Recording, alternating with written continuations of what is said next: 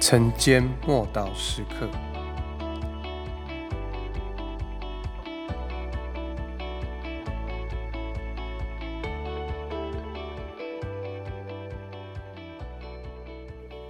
是神的意念还是人的意念？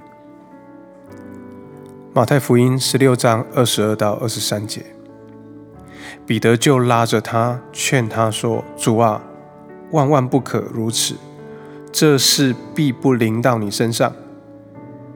耶稣转身过来对彼得说：“撒旦，退我后面去吧！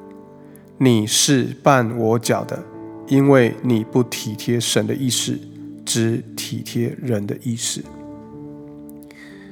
每当耶稣讲到十字架，还有他将死在耶路撒冷，彼得立刻做出反应，他随即推论。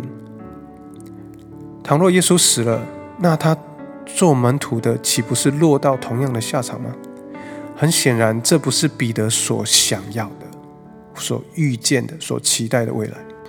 他开始以属灵的口吻保证，靠着神的恩典，必不会发生这些事。但这种企图保护自己生命而滥用恩典，恩典并不是这样让人使用。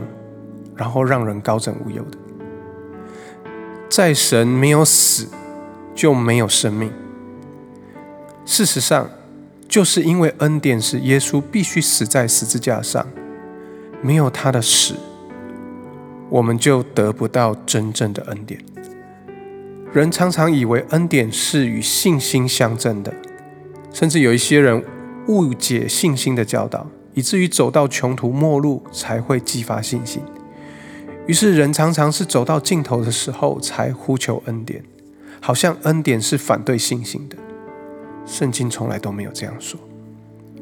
我们出于信而靠恩典得救，这是相辅相成的事情，不能够分为二，不能够拆开它。我们不能够利用世俗的争辩、防卫，来为我们自己的老我找借口。彼得害怕死亡，用宗教那些属灵的话语来掩饰自己内心的惧怕，而这个变成了对耶稣的试探，因为耶稣已经看穿了这个事实的本质，所以对那个企图利用彼得来试探他所说的话来宣告。我们知道这不是只是对彼得说的，于是那出于人意识的意念若没有启示。不论在神学上有多么的正确，都不是从上头来的，而是属地的、属血气的。你知道，在这个对话中间，彼得非常的尴尬，因为不久前他才准确的讲出了神的意念，承认耶稣就是弥赛亚。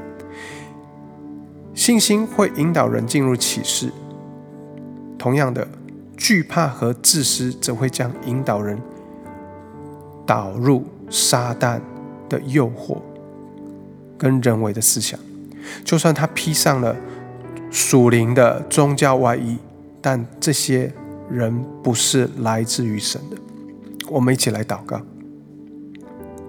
神啊，我求你保守我的心怀意念，好叫我的心思意念的源头源自于你从上头来的启示，不是我自己肉体跟本性跟血气。